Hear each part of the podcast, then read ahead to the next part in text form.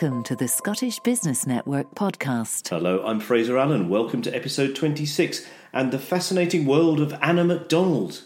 London based exiled Scot Anna worked as a doctor for several years, mainly in A&E departments, before leaving to focus on her big passion for performing music.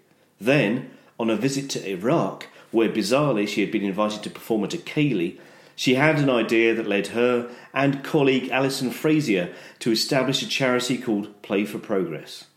Play for Progress helps children and young people who have made it to the UK as single refugees without family or support. They're given the opportunity to immerse themselves in music, learn instruments, and learn to compose. It's a wonderful outlet for children who, in many cases, have been through highly traumatic experiences and can sometimes struggle to express themselves. But that's not all. Together with uh, another compatriot, Ainsley Hamill, Anna has set up an organisation called the Association of Exiled Scots, connecting Scots all over the world in a celebration of music, language, and culture. I met Anna on a beautiful sunny September day in London's Caledonian Club. Anna McDonald, it's great to meet you. We have got various aspects of your career that we'd like to cover. Uh, but rather than going right back to the beginning of your, your life in Glasgow, let's start by going back not very far to 2014 when you ended up visiting an orphanage in Erbil, which is in Iraq. So, could you tell us how you ended up going there in the first place and the impact that it's had subsequently on your career? Yes. So, I was in Erbil to do a Burns night which is quite random. There's a big expat community out there, and they were so welcoming and, and really delighted to have us there. And the event, the Burns Night, was for um, the orphanage. It was to raise funds for the orphanage, and we asked if we could visit the orphanage, and arrived to this quite new build. Um, with a whole lot of kids who were not doing anything and were extremely traumatized, clearly extremely traumatized. So we you know, as a group left, um, and actually went, we ended up coming back for quite a few years. Um, for the for a couple of years, certainly after 2014, we went back to Erbil and did something similar.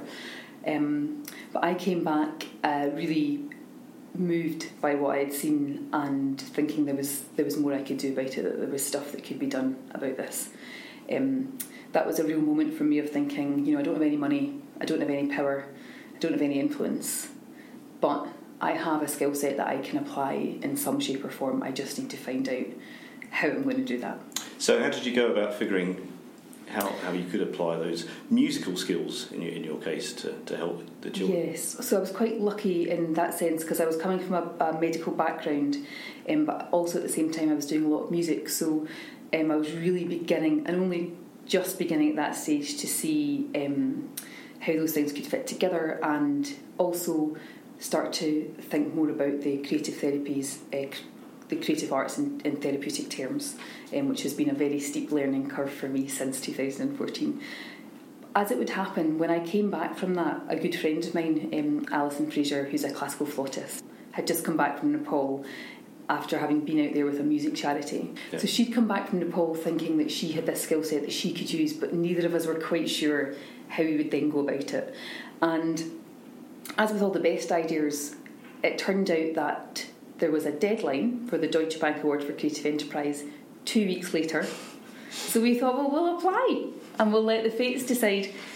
So a few a few late nights then, drinking coffee. A few late nights, yes, indeed, and um, and then we won the award and thought, oh dear, now we have to do um, now we have to do what we were going to. So this we became do. Play for Progress. We're going to come back and talk about that in, in more depth, but it's quite an interesting way to start. But let's let's go way back now to you grew up in Glasgow originally. I did. Um, did you have uh, from the moment you can first remember a huge love and, and talent for music? So I from the my earliest memories are of family ceilidhs. My family are from Skye, and my folks are now now back on Skye, and as are as of most of their generation now. Um, so my abiding memories are of family parties where everyone would sing. So I've always sung, and everyone in my family has always sung, and, and I love the the um, stories behind folk music and the musicality behind it and the sort of transfer of information. Um, so I think when you when you connect with something so much it's it's always going to be part of your life, and, and music and especially singing has always been part of me. It sounds like quite a quite a lively, happy childhood. Oh, very lively, very happy. I've got two brothers and um, a lot of cousins, so I was um, always in the mix of things, and I'm one of the youngest on my dad's side, so always probably quite well looked after as well. I suspect, yes. But it, it wasn't music that you initially wanted to pursue as a career. It was it was medicine. You went to Dundee I did. to study. So what was the the interest in, in becoming a doctor? It's so interesting um, how how bodies work, how people work, how people interact, what makes people feel better, what makes people physically better. Um, there's so it's such a rich, you know, deep vein of information and knowledge, and um, I like people. I like talking to people, I like communicating with people, um, and I think that was a big part of it. I've got quite a medical family as well, so Mm. there, I think if it's something that you know, then that makes it much Okay. easier. In fact, of of my two brothers, my mum and dad are both doctors, and my big brother's a doctor. Just my wee Right. brother that's the, the black sheep of the family. So when you left university, what what sort of branch of, of medicine did you specialise in? so I did my house officer years in the east. I did them in between Edinburgh and Dunfermline. I had a great time. I spent a lot of time in accident and emergency, and that's what I went into um, when after my, my two year rotational training was Right. was finished. So how, how many years did you spend working in A and E? Quite a few. Um, let me think now. Probably about eight.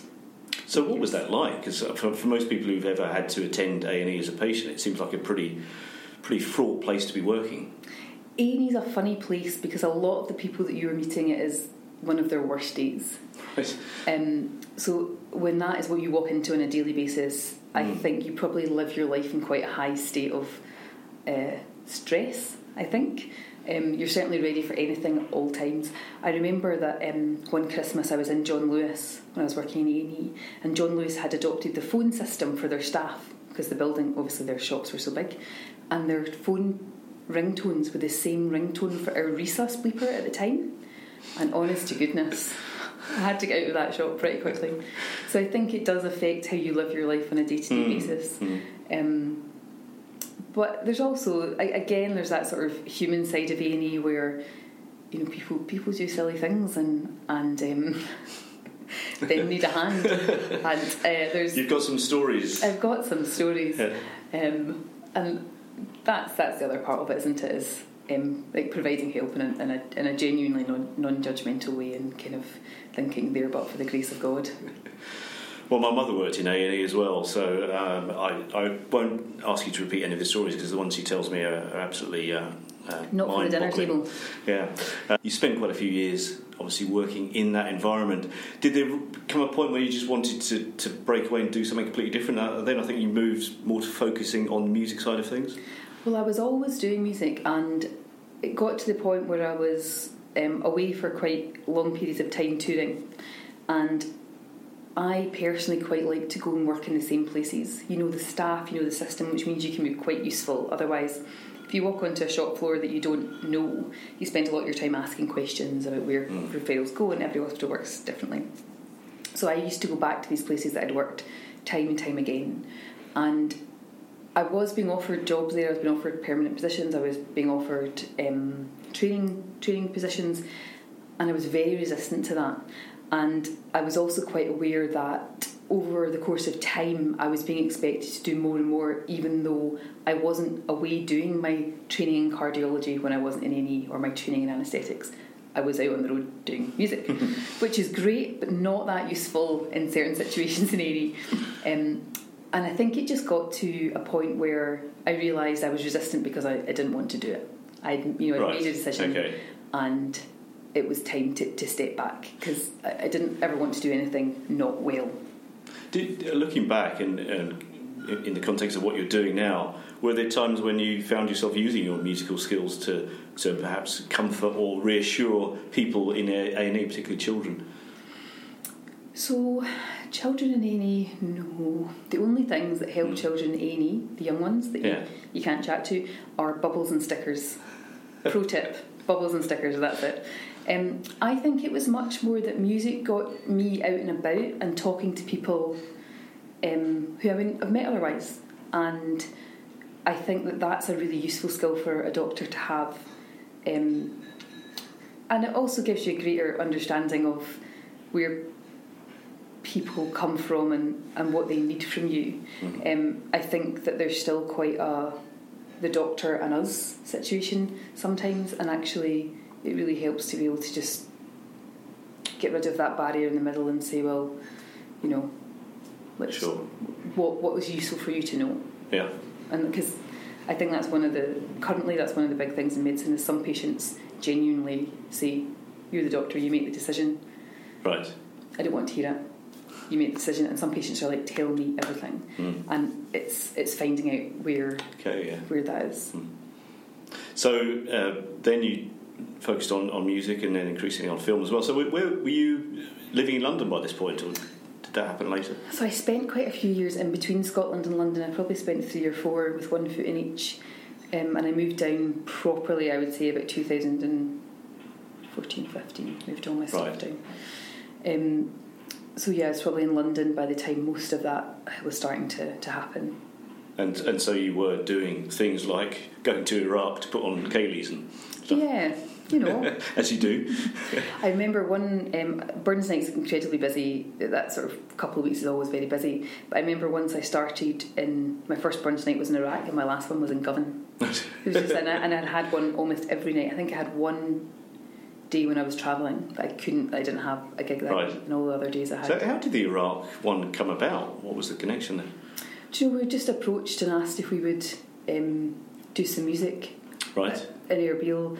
Um, I, I'm not sure there was names passed around, and Oh, okay. yeah, we were just just lucky, I guess. Yeah. So c- coming back to, to where we started, so you then you successfully obtained this, this grant and you decided to set up the charity. So what what was the next stage of that? When we initially set up Play for Progress, we set up to work um, in areas of post conflict. So our thinking was once food, water, medicine safety has been. Um,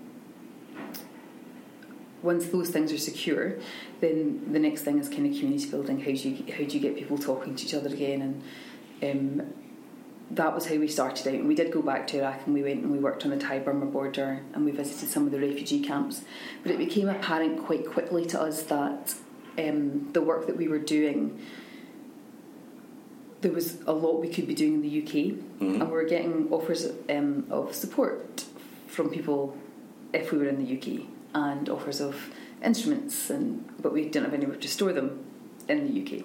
So we spoke to the Refugee Council's children's section and initially set up to do one night a week with them, which was a Friday night. And we do um, what we call it was our music classes Friday night, and since then that has grown to we now do a creative therapy group on a Tuesday night, which sometimes has visiting guest artists and sometimes is just our therapist. So we have a therapy department. We do one to one therapy. We do um, our educational tutoring on a one to one basis. We've got an educational department now. Um, some of these kids are doing, you know, learning their letters because they're in their own Mm. language they maybe didn't write. Mhm. And some of these kids are doing applied sciences within Mm. three months of arriving. It's incredible. We also do a recording, arranging, and writing session, or raw session, uh, which is music production, and that came around because we were feeling that a lot of the kids were bringing their music to us, but wanted to give it a contemporary twist or wanted to record something they'd written. So we were incredibly lucky, and a man called Michael Watt, who's one of the co-owners of Ronnie Scott's, sponsors that night for us every single week. Just Wow. a phenomenally generous man. Um, and we also do outings and performances. So we perform at the V&A every year to Open Refugee Week. We are at the South Bank normally around January. Um, and we do quite a lot of things throughout Refugee Week itself, which is in June. And, and the children and, and young people that you're helping, um, am I right in thinking that, that most of them are, are, are on their own? They've, So our our group is specifically unaccompanied refugee Mhm. kids. So we, we quite often get asked about ages, which is one of these um, questions which is quite difficult. So the youngest we've ever seen is 11. And, but most of the kids, because they have travelled on their own, tend to cluster around 15, 16, 17. We tend to see pre- predominantly boys because the girls don't get sent. They're very often trafficked. Um, so even if they do make it to safety here.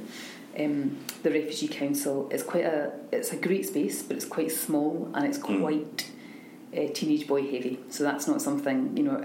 It's be difficult for any teenager to walk in, Mm. but a teenage girl who's Mhm. got this background would be very difficult. But we do also work with the girls group on a Tuesday. You know, as a female-led organisation, that's very important to us. Um, and they come from all over the world, all over the world. So, is it predominantly from um, you know, Iraq, Syria, Afghanistan, or is that I actually know there's there's a, there's a fair representation from everywhere. The Syrians tend to have moved en masse, so they've moved mainly in families actually. right? Although we do see a lot of Kurds, so that's from Iran, from Iraq, from you know Syria, from Turkey. We do see Mm. quite a lot of Kurds. Um, a lot from Africa, a lot of Sudanese kids, um, Eritrea, all Mm. these places, um, and you begin to realise how. So I'm also the child protection officer for Play for Progress, and one of the things that we talk about a lot is asking people not to take photographs of the kids, and people can sometimes be a wee bit um, annoyed because they think it's um, you know child protection, health and safety gone mad. But actually, for these kids, more so than any other kids, if their photo gets out, they might not be safe in this country, and if their photo gets out, somebody at home might not be safe. Mhm. So it's quite. A, I mean, it is quite a Mm. um, balance to strike. And what sort of positive impacts have you seen on, on some of the uh, children, young people that you've been working with? Yeah, so impact is always one of these quite difficult things in a children's charity um, because we know that we know that we're making impact. We have a core group that come back. We've built a huge community. We've got over three hundred children on our books who tell their friends about us and bring them to bring them to class. Um, we work on a model of having. Uh, that we work on a therapeutic model that every child should have five adults that are emotionally available to that child. So w- with us, we've got our music tutors, we've got our educational tutors, we've got our therapists, we've got myself and Ali, who is the co-founder, and Becky, who's the head of therapy. So what we're trying to do is create this community to hold these kids. So things like kids that never used to speak are now really happy to speak. Um, we uh, we have kids that are now in education who weren't in education. We have kids who this is the other thing at the other sort of end of the scale. Kids who were studying till four in the morning because they want to make the most of their opportunities, and they've just got no one to tell them enough. Mm. That's actually counterproductive. Who now are working towards their applied science, you know, their applied sciences who are getting GCSEs. So some things are very easily measurable, and some things are. We have one kid that used to come and stand in the corner, and he did that for weeks, weeks and weeks and weeks, and now he comes into the circle. It's tiny. It is tiny, Mm. but it's also huge, Mm. and it's it's these very different but um, still big leaps of faith that are being Mm. made. Just they're quite difficult to um, yeah, measure. So uh, moments like that must be very rewarding, but it must be very hard work as well. How how easy is it to keep the charity funded? difficult in the current climate incredibly difficult. Um, we get so we've had in the past arts council funding we get we've just got a great grant from children in need for three years so that's good.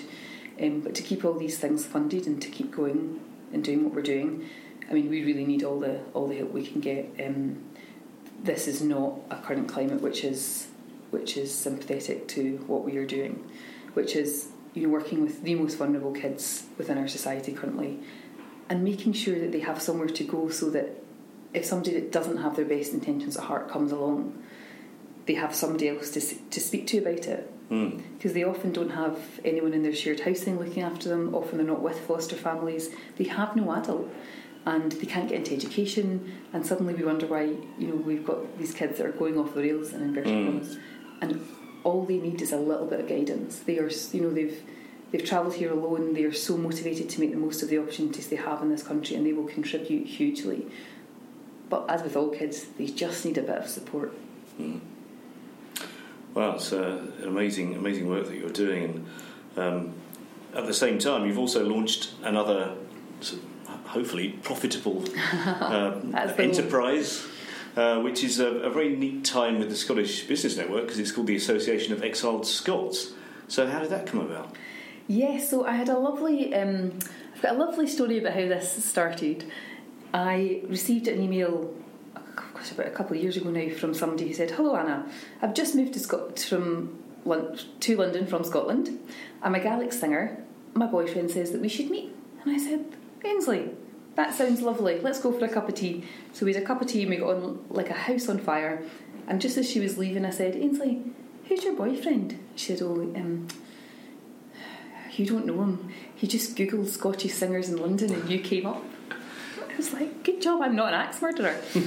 um, but Ainsley and I are really aware um, that there's so much great Scottish talent in London and there's so much great Scottish talent consistently passing through that um, we realised that we could quite easily um, create an organisation that provides Scottish talent for events. So speakers, we recently had Gordon Reid, who's um, the Wimbledon Paralympic tennis champion, Oh, yeah. speaking um, at uh, Scotland House. Uh, we did a Burns night, which was it was called the Deconstructed Burns Night, which was received incredibly well. And we've got lots and lots of different Which- How did you deconstruct it? Well, this is it. You've got to leave those things to the professionals, you see. we've, um, we're doing lots of ceilidhs for you know private functions and whatnot Mm. all over the place, and we've got um, uh, a series of in conversation events coming up as well. So yeah, we're we're really it's been it's such a joy to bring together the creative um, mm. community in Scotland and see what we can put together in terms of a series of events. So, what are your hopes for the two projects? You know, over the next five, ten years, what- where would you like to be able to take them? So, the Association of Exile Scots, we would like to be the organisation that brings Scottish culture both in, to people in London but also to events around the world. Um, and we think that working with the Scottish Business Network will be incredibly useful for that. We're also starting our music school. So we're really, really keen to have everybody along, everybody and their sister along to that. Um, we'll be doing step dancing, sort of traditional singing, Gaelic singing, Gaelic language classes, um, all of the instruments you like. And if it's a non-traditional instrument, we can still cater for that. It's not a Mhm. problem. So whilst we're also providing events, we want to grow grow the talent and sort Right. of make sure that we're feeding back into that so that we keep keep our culture strong in London. Um, we're really aware that the Welsh have a centre, the Irish have a centre. We don't have a centre, so this is the start of that. It's building the, Mm. from the grassroots up to make sure we've got a solid base to, to carry it forward on. Um, and for Play for Progress, I think our, our five year plan is um, to consolidate and just add things that are absolutely vital. So we need more capacity to give therapy to these kids. We need more capacity to give educational lessons to these kids. Um, our ultimate goal is to have a centre where we can be signposting them to the correct place to go, where they can have a safe place to work, where we would maybe have a cafe that they can get work experience in and we can feed them from, where we would have music and art and dance. Um, and then we would use this as we would use this as a, a model for um, an alternative way to do education. Um, So, when you were um, a doctor, did, was there a sort of burning sense of an entrepreneur struggling to get out of you that has now emerged? I think that there were. I think that was always there. As a child, I was always sort of setting up sweetie shops and, um, you know, making cakes and selling them and stuff. I think I've always had that. Um, I find it quite exciting, and I think it's one of the best ways to meet people and be inspired. And again, with the Scottish Business Network, I've found that every single time I've come and meet people that I just um, I'm so inspired by, and I love the atmosphere that's that's created here of just people wanting to help people. I think Mm. it's it's the best um, the, the best sort of networking event I've been to in London. And, and have there been any sort of striking lessons looking back that you've, you've learned um, from what you've been doing with, particularly with Play for Progress, but also the, the Association of Exiled Scots? So running Play for Progress has been like being strapped to a rocket every single year. Every single year, Alice and I start and we think, well, it can't be any busier than last year. Surely, not there can't be more to learn, but surely we won't have a steeper learning curve this year. And every year, it gets more and more vertical.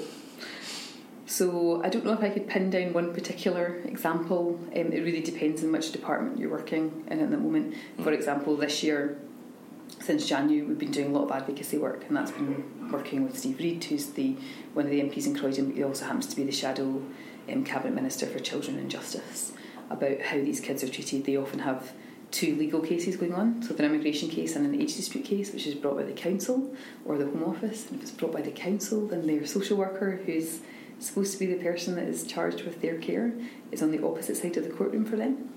So they can have that going on because they've got an age dispute case, they won't get into education. Because they're not getting into education, they're not doing anything, which often leads to a deterioration in you know an already traumatized, vulnerable child's mental health. And there's, in terms of the mental health services, um, the NHS is very oversubscribed. The one um, great service, therapeutic service in Croydon, has had its books closed for about a year now.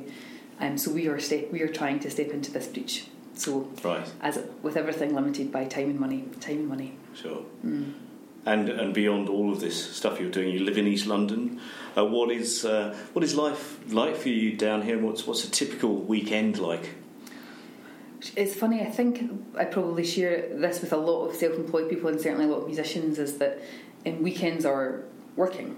So we do our Friday night class, our Play for Progress class, and then maybe there'll be a gig on Saturday um, and then there's often something happening on Sunday. And actually, Saturdays and Sundays are quite good to catch up with all of the stuff that's been happening during the week because that's the one time you can guarantee you won't get emails from everybody else. Um, so I I have been told off a lot for working too much at the weekends recently. Um, so my next lot of weekends will be much quieter. okay, we're coming to the end of this very interesting interview with, with Anna. Uh, but before we get there, I'm going to ask you five quick questions to, okay. for you to respond to just like that. I'm what ready. is your favourite place in the world? The Isle of Skye. What's the last gig or concert that you went to? I went to see Kongo Dia Ntotila, which is a Congolese jazz fusion band. Wow, good answer. Thank you. Um, what is, if you have one, what is your alternative fantasy career? Um, other, uh, my god, I think something just fused in my brain. I would love to run a retreat somewhere. Ah, hmm. what sort of retreat? I think maybe for um, artists, musicians, and business people, like somewhere that you can have space, headspace, mm. to do your best thinking, do your most creative thinking. Okay. Um, what did you have for breakfast? Oh, I had a cake for breakfast. well, that was very honest of you. And finally, who is your hero? I think. Oh, so my hero, I mean, my mum is my hero. Um, she um, is was just retired, a neuro anaesthetist who went back to work, you know, after having kids, and um, yeah, I really. The older I get, the more I appreciate the sacrifice that she made, and also what it must have taken to get back into work and, and do it as well as she did. And just to round up, I wonder if you have a, a message for people listening to the podcast and sort of connected with the Scottish Business Network about any ways in which perhaps they might be able to support both Play for Progress and, and the association. Oh, what a lovely thought. Um, with the Association of Exiled Scots, Ainsley Hamill and myself um, are at the meetings. Please do find us or um, get in contact with us via the, the Scottish Business Network for all of your events needs. With Play for Progress, we're always looking for old tech, so that's old phones, old laptops, and we have someone that can clean them and, and um, sort out putting new programs and things on them. We're also always looking for old but workable um, instruments. So if you have any instruments, that they're always really useful. And of course, funding, donations, fundraising events. All of these things are incredibly useful and, and help us build that the capacity to get so that we can provide more and more services. Anna McDonald, thank you very much. Oh, thank you, Fraser. Music. It is powerful stuff. As I tried to explain to my parents when, as a moody youth, I was playing Sex Pistols records in my bedroom very loudly. A great story from Anna, and we'll be back again in two weeks. Bye bye. To find out more about the Scottish Business Network, simply visit sbn.scot.